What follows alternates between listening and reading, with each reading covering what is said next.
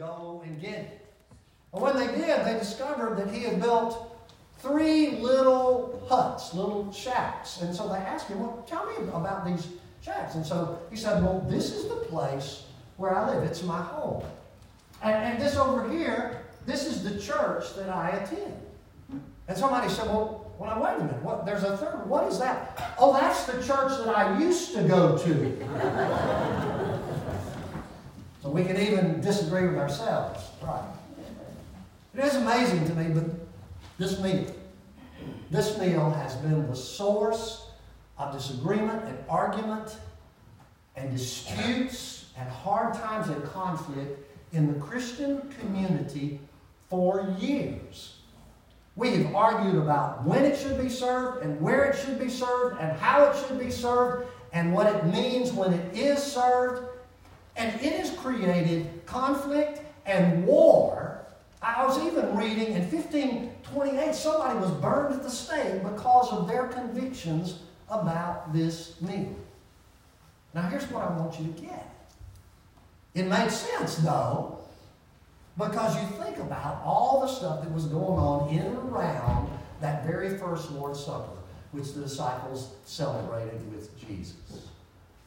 Right? At, in that room, on the night this meal was served, Peter, I mean, Judas, had already decided to betray Jesus. Peter, bragging for all he was worth, I will never betray you.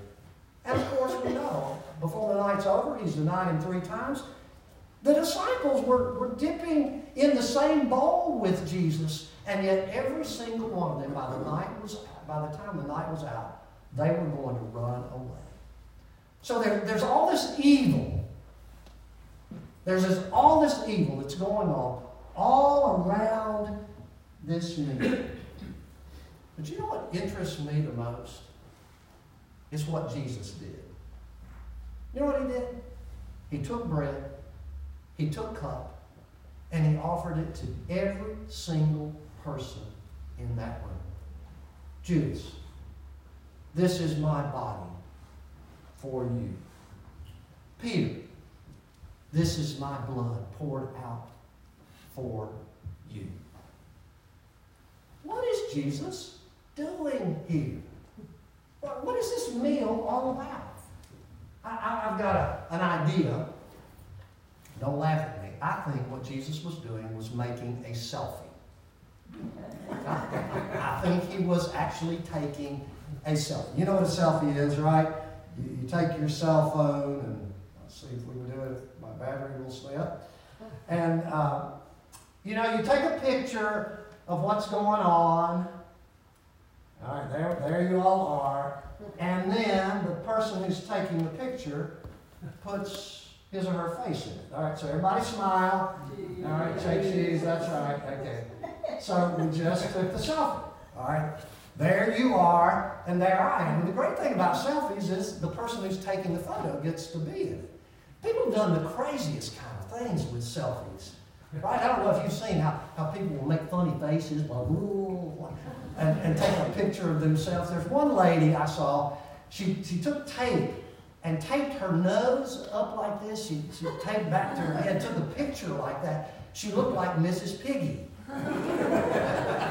there was another lady uh, on, the, on vacation in Europe at a beach, and she's taking a selfie, and it's just at the moment she um, snaps the photo, she realizes there's a naked man in the background. It was a nude beach.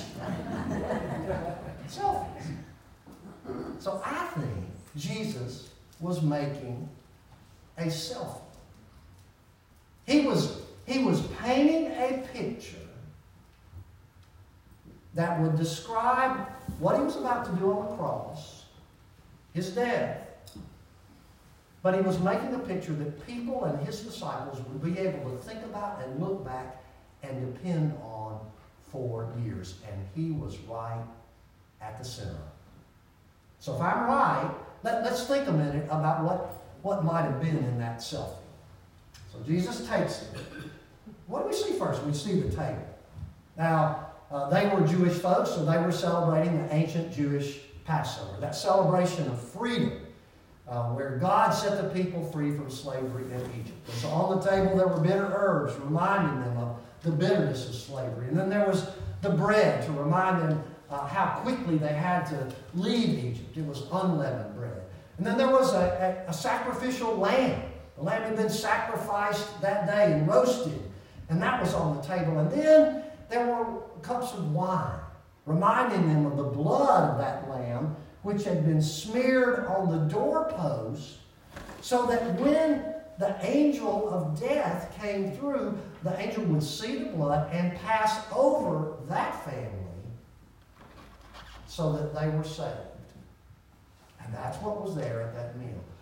Here's what Jesus does, though. He takes the ordinary elements of that meal and he transforms it. He gives them new meaning.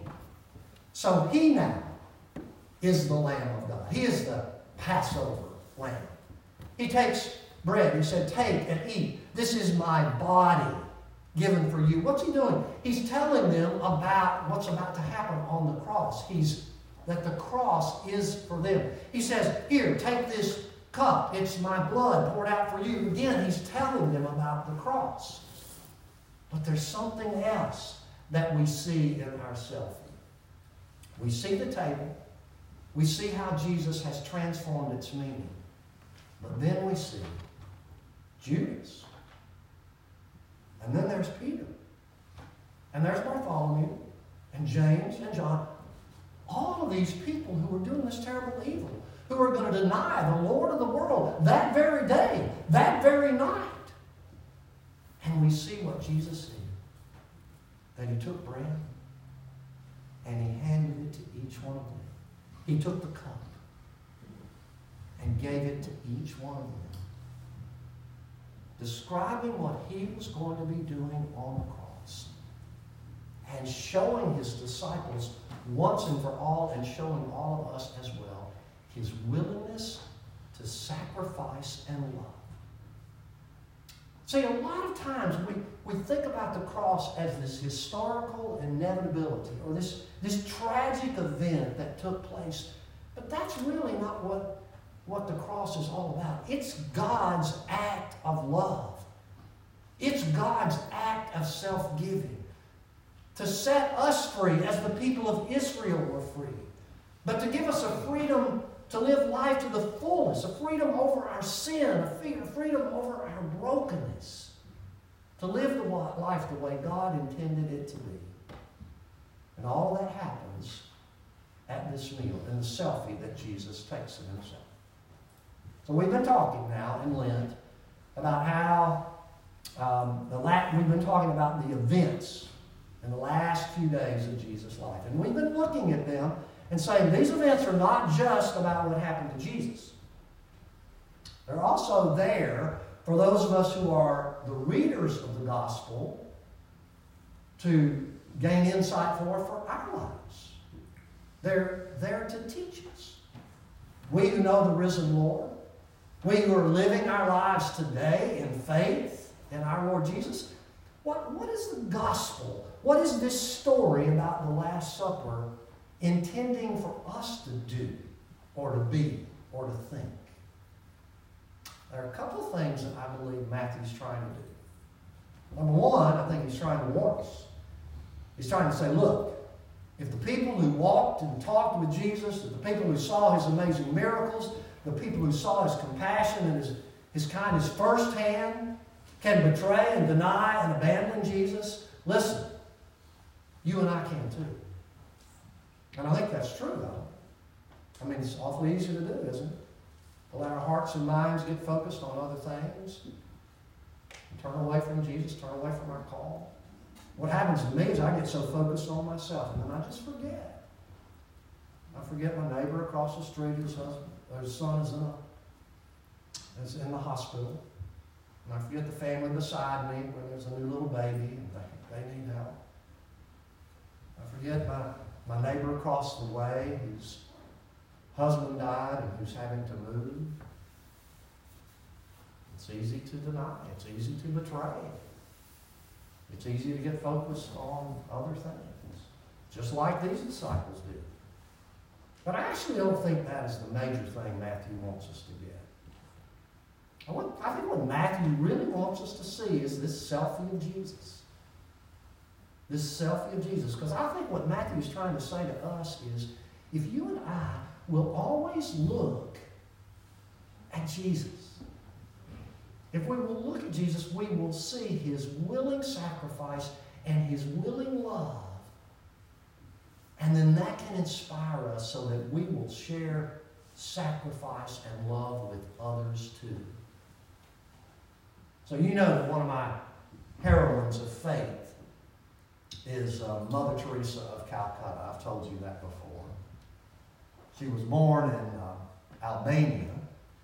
She became a nun when she went over to Ireland, and she ended up down in India. India. 29 years, she was a teacher at a affluent girls' school in India. And in fact, she was even head mistress for a while. They say she was a really good teacher and a good administrator. But Mother Teresa had a sense that God was pushing us, pushing her even farther. That, that she would notice they were at an affluent women's school, but, but she kept noticing all the poor, all the folks that were in the slums, all, all the people who were homeless and hungry outside. And she believed God was calling her to the poorest of the poor. So at 48 years of age, she backed away from that ministry and began the missionary of charity movement. She said, Here's how it began. I went out into the street, I found this guy that was sick and dying, and I brought him in to care for him. And somebody uh, calculated that over her lifetime in Calcutta alone, that she personally cared for 42,000 people, over a thousand people every year. People began to find out about her. And missionary charity movement began to spread in cities and countries all over the world. In 1979, she won the Nobel Peace Prize. She didn't even go to the ceremony. She took the prize money and gave it to the poor.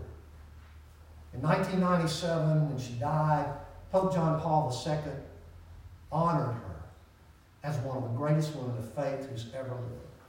But I think for a lot of us, if, if you're like me, I think it was just the way she, the example she gave. Just her simple life. And some of her profound but very simple words. I mean, she, she, she used to say, not everybody can do great things, but everybody can do small things with great love. I think that's, that's amazing. I've always wondered what motivated her. How did she, how did she have the desire to do what she did for so many years? Always serving, always helping, always giving. And a few years ago, I discovered what it was. She had a habit. Every morning, she got up at 4.30 a.m. and she went to the little chapel that they had there and she prayed and meditated in front of the communion table. And on the communion table, there was bread, Christ's body broken for us. There was the cup, Christ's blood poured out for us. And I'm sure as she sat there and meditated, she remembered what happened on that last evening, that Last Supper, where there was Judas and where there was Peter and where there was know, all the other disciples. Those who betrayed and those who denied and those who abandoned. And right in the middle, right in the middle, she saw Jesus reaching out to them in service and in love. I think every time you and I come to this meeting, we come with this selfie that Jesus gave us in mind of himself. And we see the table. We know what the bread is about. It's about Christ's body broken on the cross. We know what the cup is about. It's about his blood poured out on the cross. But in that selfie, you all, don't forget, there are all of us who have betrayed and who've denied and who've abandoned And even like that, that little guy on the island all by himself who just argued and complained about everything. That's who's there with Jesus. And what we see is Jesus reaching out to them and reaching out to us with forgiveness and compassion and love. So that you and I, inspired by that love, filled up by that love, will then go and do to others what Jesus has done to us and love and serve others too. Today I invite you. I invite you to come to this meal. But as you come, I, I challenge you. Think about that selfie Jesus took. Think about what was going on in that room. Think about who you are and what you need to acknowledge and how at this table, in this meal, you can receive Christ's forgiveness and love and then let it build you up and send you out to be the presence of Jesus every day to your neighbors, to the community, to your family, and to this world. In the name of the Father, and the Son, and the Spirit. Amen.